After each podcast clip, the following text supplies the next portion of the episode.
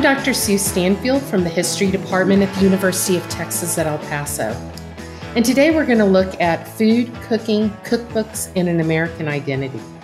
Dr. Rachel, Rachel Snell, who received her PhD in history from the University of Maine in 2016, is going to provide us with some of these answers. She studies food and food writing as a way to understand the lived experience of early American women. Welcome, Rachel. Thank you for having me. So I'm I'm really excited about this podcast. I find the study of food and history and culture so interesting, and um, I'm not even really sure where to begin with this. So I thought we could kind of start broadly, and maybe you could um, you know kind of focus on New England in the in the 17th and 18th centuries. And I'm curious if you could tell us like what was the culinary life like for the typical woman and I'm thinking, you know, then I saw, well, it's probably different.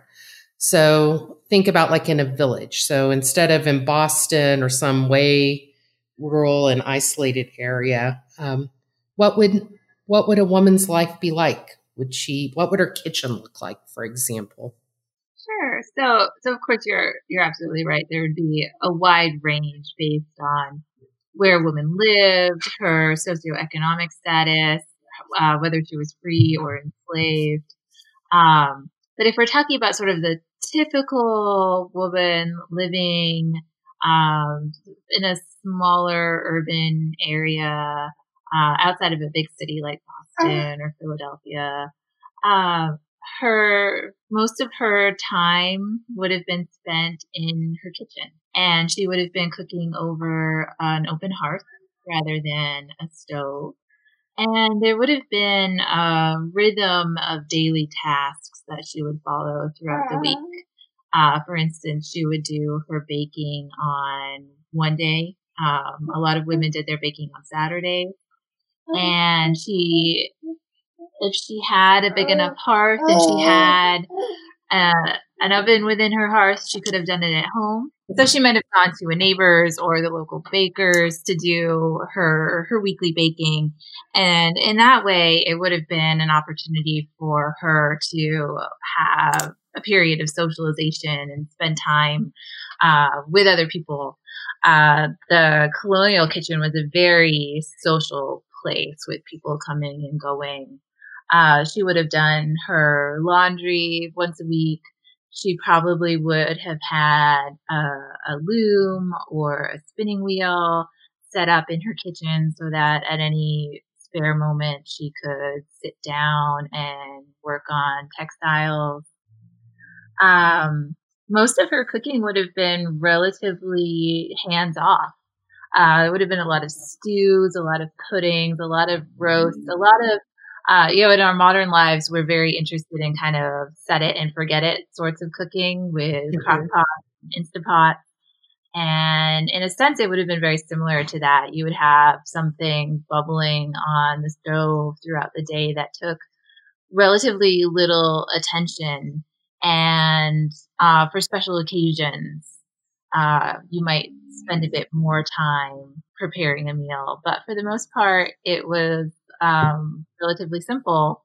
And the, the biggest difference that would have existed between uh, elite families, middling families, uh, poorer families would have been the number of dishes, the cost of the ingredients, and perhaps most importantly, who was preparing the food.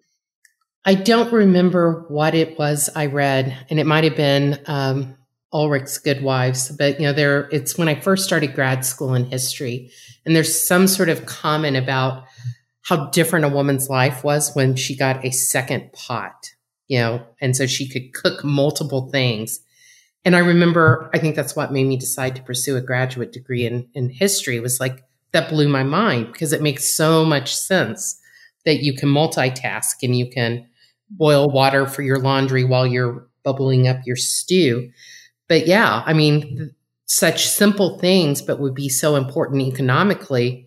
You know, whether you could attain that would make, I would think, so much difference about a woman's time. You know, does she have, you know, how much time does she spend at her labor? So I find all of that just, just amazing.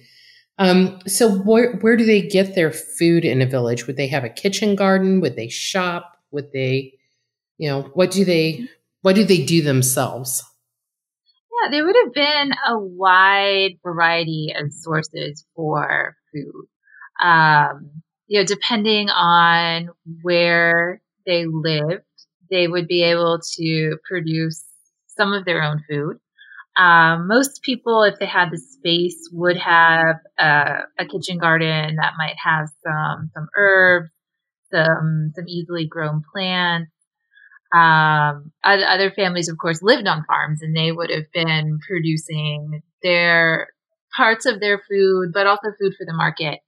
And there would have been a lot of trade and exchange that went on. For for example, if your your neighbor had an apple orchard and you had um, a blueberry barren, then you would trade. Uh, they would have more apples than they could use and maybe than they could sell, and they wanted some blueberries, so you would trade. So there was a lot of exchange that that went on that was really solely within the realm of women. Women would trade um, the foodstuffs that had not yet been prepared, so apples, blueberries, but they might also trade uh, foodstuffs that they had labored towards making. Um, they might trade jam with a neighbor. They might trade eggs with a neighbor. Um, in almost every village, there would have been uh, some kind of store where you could have gone in and you could have gotten the things that you or your neighbors couldn't produce. So you could get um, flour, uh, various various different kinds of meal. Um, there's a lot of spices in cooking in in this period, and people would have would have gotten those um, through through stores through international trade networks. So, um, thinking about you know, at this point, col- colonies have been around for a little bit in British North America. Um, still early, but but it's developing. And it seems like at this point, we're also going to start seeing more of a difference between status. So you're going to start having a few elites, you know, middling, you know, classes, since we don't really have classes yet pre-capitalism, but um, and and people that are sort of the working poor. And I'm curious, were there you know differences in what they ate? Um, you know, I'm thinking today I've been reading about food deserts and things like that. Um, did a, an equivalent, whether driven by money or you lived three miles out of the village? I mean, was there a big difference in what people ate? Some of the biggest differences in in what people ate are, I think, they would fall along the lines of what we would expect. Uh, people who were better off ate meat more often uh, one of the the driving forces of the industrialization of the meat industry in the 19th century was making meat more available and affordable, uh, so that nearly all Americans could eat meat on a regular basis. Uh, throughout the colonial period into the 19th century, uh, really only the the wealthy would have meat on a regular basis um, partly because of the rhythms of agricultural life. Uh, you, unless you have a way to preserve and store meat, which could be expensive to do, um, because you had to have the the space and the time to have a smokehouse if you wanted to smoke your meat to preserve it, um, or if you were going to brine or pickle your meat, that required a great deal of salt and spices. Uh, so to have meat available to you regularly throughout throughout the year required uh, a fair amount of wealth, and then other people would match their their meat eating to the the rhythm of agricultural life. So in the spring, uh, you would be able to have veal, and in the fall, you'd be able to have uh, you know sausage and ham. Uh, so that that was one major difference. And then how often uh, something that was sweetened with sugar appeared on your table would also be a major difference because sugar is produced. Uh, you know, if we're talking about New England, sugar is produced relatively far away. Uh, and it's still expensive to turn it into uh, something close to the white granulated sugar that we buy at the grocery store today. And so to have something made with refined white sugar on your table on a regular basis would would mean that you were relatively well off. And people who were less well off um, might not have things sweetened with sugar. They might use maple sugar. They might use less expensive byproducts of the sugar making process like brown sugar and molasses. And they might rely on, on fruits to, to sweeten things rather than sugar. When does sugar, do you know like, when sugar becomes more accessible or does it really never become more accessible until like the 20th century? It's the the mid 19th century refined white sugar becomes more accessible uh, for two reasons. Uh, one is a real increase in production in slave owning parts of the world, uh, South America, the, the, um, the, West Indies less so, but um, South America, they really expand their production in the 19th century. And then there's also a process invented, oh, I don't remember exactly when, but around mid century that makes the the process of refining white sugar less expensive. Okay. I um I loved the little house books when I was a kid and you know they mm-hmm. talk about food so much and so that's what made me wonder about the white sugar because that's such a big deal when they're living more isolated on the prairie. And it also makes me think even as a little kid that didn't know anything, I was always appalled by the lack of vegetables that they mm-hmm. ate, that they just had salt pork and potatoes. Mm-hmm. And it made me kind of think about in these colonial eras. Um, I know they they're more stable, so they could grow some things. But did they um, did they have much of a thought about nutrition? Did they think about what they ate and how that would affect their bodies, or is that a more modern concept? Yes, uh, people thought about what they ate and what made a good diet extensively. Um, you know, since the beginning of recorded history, people have been very concerned about what what they're eating, what other people are eating, what people should be eating. Um, but it's not nutritionally sound as we know it to be today.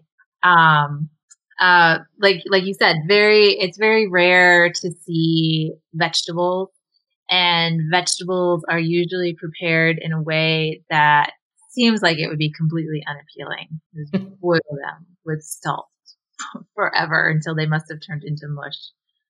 Um, I think baby food is, is a really good example. I've been looking at some recipes for uh, some recipes and, and, treatises on how you should feed babies and, and, small children, and it's all it's all incredibly bland.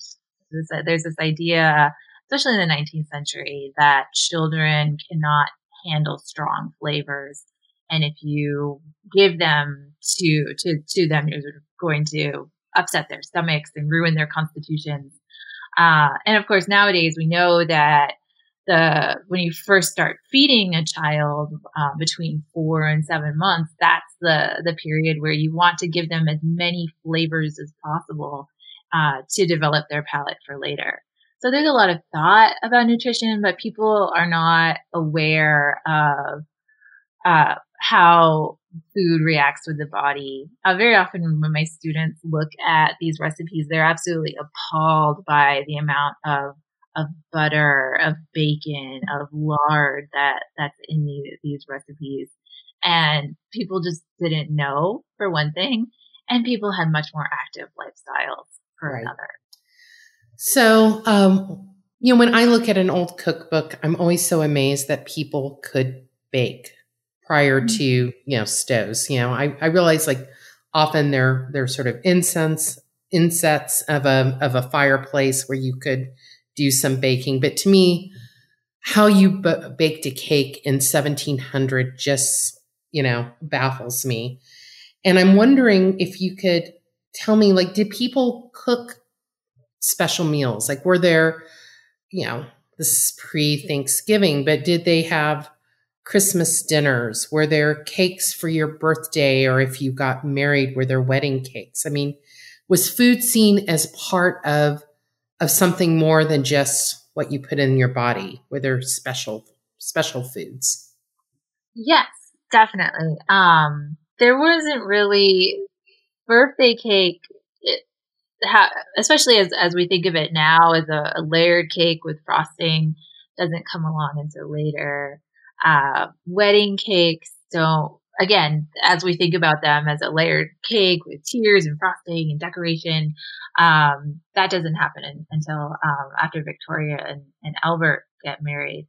But there is absolutely this sense that when you gather with other people for a celebratory purpose, that you uh, enjoy some kind of, of food with them. There are uh, many, many recipes for fruit cakes. Uh, so these really rich, spiced, uh, studded with dried fruit and nut cakes that, that people would make around the holiday season. There's starting to be an idea of what you should eat at Thanksgiving, which is based on kind of some idealized notions of the pilgrims' first feast at, at Plymouth mm-hmm. Plantation um, with with turkey and cranberries, um, these sort of harvest foods that that people would would have had readily available in the fall. Um, but but cookbooks throughout the colonial period and into the 19th century are are just overflowing with recipes for cakes. Mm-hmm. Uh, it seems to me that there's a real interest in in that kind of cooking because it was the sort of thing that you wouldn't do every single day. It's more complicated. You would need a recipe to make a cake, whereas you might not necessarily need a recipe for the loaf of bread that you made your family every week. Uh, sort of a good specific example of celebratory cooking and cake is, and in the New England context, is election cake and election cake appears in several 19th century cookbooks. Lydia Maria Child um, has a recipe for it, Catharine Beecher. Uh, but it's a much, much older recipe than that. Historians think that it emerged around the 1660 gubernatorial election in Hartford, Connecticut. And it comes from the British great cake tradition. So it's not really a cake the way we would think of a cake today, something that's leavened with baking powder and baking soda. It uses refined white sugar and sifted flour. It's really light and airy. Uh, election cake would have been more like a dense sweetened bread. Mm-hmm. And it was full of dried fruits and spices and nuts, and it would be decorated with uh, an icing and there's this really wonderful early 19th century account of elections before the American Revolution uh, that's talking about election cake. And, and to this writer, election cake was really the draw of election day. They describe election day as the day to cut the cake and talk about how each woman in town would produce an election cake and in, in that time, people would all go to the county seat to, to vote. And so there would be this influx of people into a town on election day. And it was this wonderful opportunity to socialize with friends and family that you didn't get to see on a regular basis. And according to this writer, people would go from house to house to, to visit, but also to sample election cake and it talks about there being two contests going on. You know, one, the election, and the second one with the election cake deciding who made the best election cake that year. I have I've made election cake a couple of times um, because people are always so interested in you know a really old recipe, and I have found yeah they're disappointed that it's not cake that it's more bready. Um, and some people really seem to like it and some some dismiss it. I made it for a class last year and uh, I was surprised. Some people ate several pieces and some like took a bite and was like, uh, no thanks. And um, do you know, is it typical for, I mean, was election cake, were most cakes like that before like the 19th century, sort of more of a bread than a, than a cake? There, there were sort of two, two kinds of cake before the advent of chemical leaveners in the 19th mm-hmm. century. So there's sort of the great cake, the yeasted cake, which is more of a sweetened bread. Mm-hmm. And then there would have been um, sponge cakes, and those mm-hmm. would have been leavened with eggs.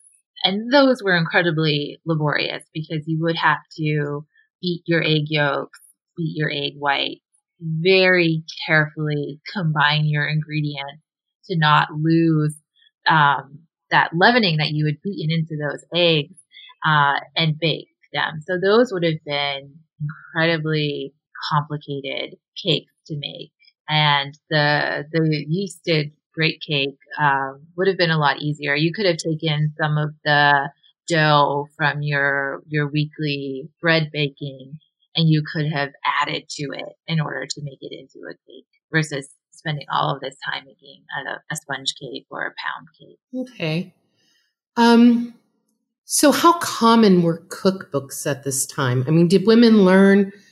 You know, I'm thinking if people didn't move from home that often, you know, that area, you know, you you move to the farm down down the street. Did people is cooking an oral tradition, or is it really like a long term part of print culture? So there were cookbooks in the colonial period, but they are British. They're either uh, imported from Britain or they're reprints of, of British cookbooks. So there's relatively few cookbooks, printed cookbooks, like we would recognize them today.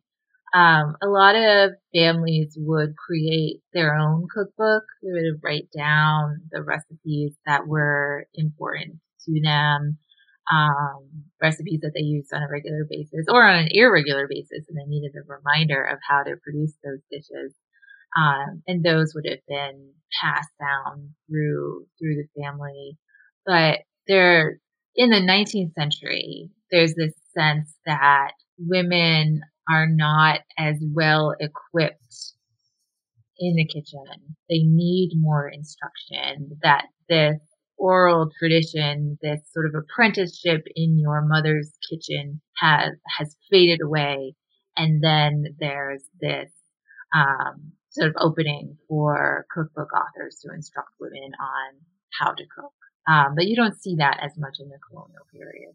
So, what was the first cookbook published in the U.S.? Like, that's not a, a, a British cookbook, but written kind of for the the U.S. So the first cookbook that's published, written and published in the United States is Amelia Simmons' American Cookery, and that's published in Hartford, Connecticut in 1796. Um, and this is, uh, you know, declares on the the title page that the recipes are adapted to this country, but it's really um, an example of how strong British culinary traditions still were in the United States in the 1790s. Um, there's a lot of British cakes, puddings. Uh, there's a lot of roasting of of meat. Um, it's in in many ways it's not very different from the British cookbooks that were circulating in the United States um, what's what's significant about it is that it has the the rest the first published recipe for election cake. So this you know preservation of this long-standing New England tradition. It has the first recipes for cookies, which um, are a, sort of a derivative of Dutch cooking, and those cookie recipes have the first published example of pearl ash. And pearl ash is the first, the first foray into chemical leaveners uh, that appears to be an American innovation. So, what exactly is pearl ash? So, pearl ash, um, so to back up, so when European settlers first arrive in North America, they encounter native peoples whose primary grain is corn. And when native peoples prepared corn, they would combine the the cornmeal with ashes, and that uh, was they didn't know this, but this was really important for releasing all of the nutrition within within corn. And it also gave it just a, a bit of leavening because cornmeal won't react with yeast. Um, and it seems like innovative Americans noticed this and they concentrated this um, this process into what's called pearl ash, which was made by um, taking ashes from your fireplace and you would leach water through it, and then you would um, concentrate that water and allow it to evaporate, and then you would have this kind of powdery substance um, that was called pearl ash. And if you added that to a baked good along with something acidic like citrus or sour milk, the chemical reaction would uh, leaven your baked good the same way that baking soda works in a cookie recipe today. Wow. So that's that's kind of cool that they would make it themselves. So it's just something that you would maybe make every so often and store, or would you make it each time you cooked? Like, would that be process of, of when I'm baking cookies? Would I would I also have to make the pearl ash, or would I make it you know a couple of times a year and just have it in my pantry? It seems like it was a product that you would have gotten through trade or exchange. Oh, good. Okay. It, I haven't seen any recipes for how you would make pearl ash in your own kitchen. It sort of sounds like something that people could have done. And, you know, women were, were using their, their ashes to, to make soap. So it, it's within the, the realm of reason that they would have also made pearl ash but I haven't seen any evidence that they did. I have seen evidence of trade or exchange for pearl ash. Okay. Well, that's what I was thinking. It's like I've never seen a recipe for it, but you know, if you can make it from your own ashes and water, I thought, well, I guess maybe they do. But yeah, in my head, I always imagined it's something you would would purchase that it's too time consuming to to make yourself for your own right. use. Right. It sounds like it sounds like it would be very time consuming. And, and like I said, I've never seen a recipe for it. So I'm not even certain exactly how long it would take to produce pearl ash. So, um, so Simmons writes this kind of first American cookbook, and I understand that she has like a, an introduction to it. So, is is she just providing recipes, or is she kind of providing a guide to life or a uh, a definition of, of, I don't know, some sort of American identity or identity for individuals or what's going on? Because I, you know, I find that so interesting that she, it's not just recipes. She writes something to begin with. Right. She, so we know very, very little about Simmons as a person. We assume that she most likely lived in the Hartford area where her cookbook is published, and that these were probably her recipes. Um, maybe that she had adapted herself or she had gathered from from friends. So she doesn't tell us the, the source of her recipes, but she does tell us that they are adapted to this country. And she has a, a preface where she talks about the the role of of women and the sort of knowledge that women should have about cookery. And it's, it's very, um, sort of reminiscent of Republican motherhood, this idea that women have a really important role to play in society, that it's within the domestic sphere and it's through raising virtuous citizens uh, caring for their their husbands, cooking good food, and she's really focused in on the the cooking good food aspect of that, you know, food that's adapted to this country. Um, other cookbooks that come out a few decades after Simmons are much more forthright about saying that there is a certain kind of food that Americans should eat. Uh, I'm thinking about the Cook Not Mad, which is published in upstate New York in 1831. And this is mainly a reprint, again, of British recipes, but it has a preface where it says, you know, American people need to eat American food, not British food, not French food, American food. And Simmons is sort of starting out this conversation in 1796. So I understand that you are working on a book that looks, I think you're looking mostly at the 19th century, but this idea of women and food and writing about food. And I was wondering if you could tell us a little bit about that. Sure. So, most of the scholarship about women's household work, domesticity, cooking in the 19th century is based on published cookbooks. So, we've referred to throughout our conversation uh, to Lydia Maria Child, Catharine Beecher, uh, Eliza Leslie is also a big name in cookbook publishing. Uh, Harriet Beecher Stowe writes a, a, cookbook with her her sister, and much of what historians have have looked at for this period, how they've understood women's work, has come from these published texts, which are incredibly prescriptive. They're telling women how they should act within their home, what they need to do. And they all come from this assumption that American women are not as well prepared to care for their families, to prepare meals, to keep their, their homes than they were in the past. And that's why these these cookbook authors are are writing. They're trying to to rectify this situation. And in my research, I, I looked at, at all those published texts, but I looked at them in comparison with individual women's writing about food. So I looked at manuscript cookbooks. So these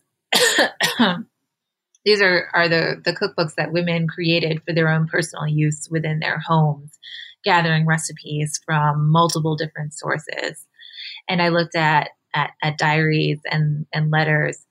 And what emerged out of that that comparison was American women in the 19th century, for the most part, were very competent within within their households, and they felt confident within their domestic tasks, and they used the expectations of, of domesticity in really fascinating ways to find ways to be active outside of the household and to find opportunities to socialize with, with other women.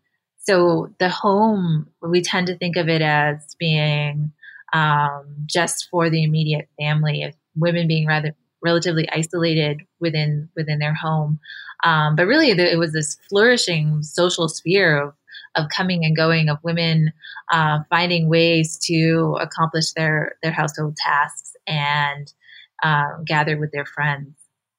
And so my my book, which I'm uh, in in the process of of preparing for press, uh, talks about this negotiation of domesticity that women in the 19th century took the the expectations of domesticity that were created by cookbook authors and they found ways to apply them to their daily lives that for some women were frustrating and oppressive but for most women uh, were in, empowering and made them feel like confident um, and productive members of society.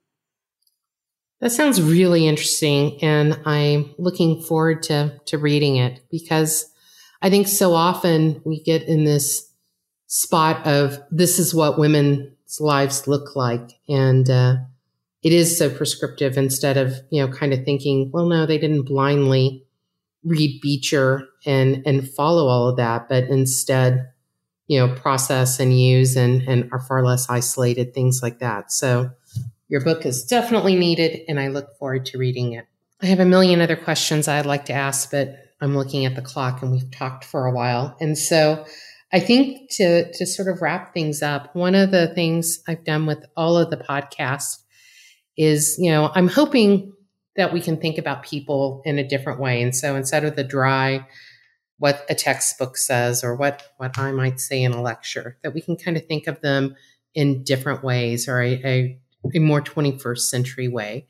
And so I've asked, you know, if you if you imagine Amelia Simmons or any, you know, a colonial um, wife and mother, if they had an Instagram account in 1700 or, you know, Simmons in 1796, what kind of hashtags might they use to uh, describe themselves or their situation or identify things? What are what's a short tag that that would tell us who they are and their attitude? Yeah, I, I really love this question. I was I was thinking about it. I was thinking about Simmons, and I was also thinking about the the 19th century cookbook authors that I study, like Catharine Beecher, Lydia Maria Child, Eliza Leslie, um, and I think all of them in our present moment would have been food bloggers or influencers they would have been really concerned with getting their their message and their recipe out there. And so I kind of see them as having these Instagram posts where they have, you know, the really appetizing picture, uh, and then the description, and then this huge cachet of hashtags because they're trying to get at absolutely every possible audience they can they can capture. Um, so I'm thinking about there would be a lot of hashtag homemade cookies, hashtag homemade pasta, really kind of focusing in on that that homemade aspect of it and the self promotion um, aspect of what social media is today and kind of what cookbook writing was in an earlier period. Yeah, I can see something like um, I always think of Beecher as being the queen of self promotion of all of those people, and uh, you know, hashtag Beecher cooks, you know, to make sure her name is always included.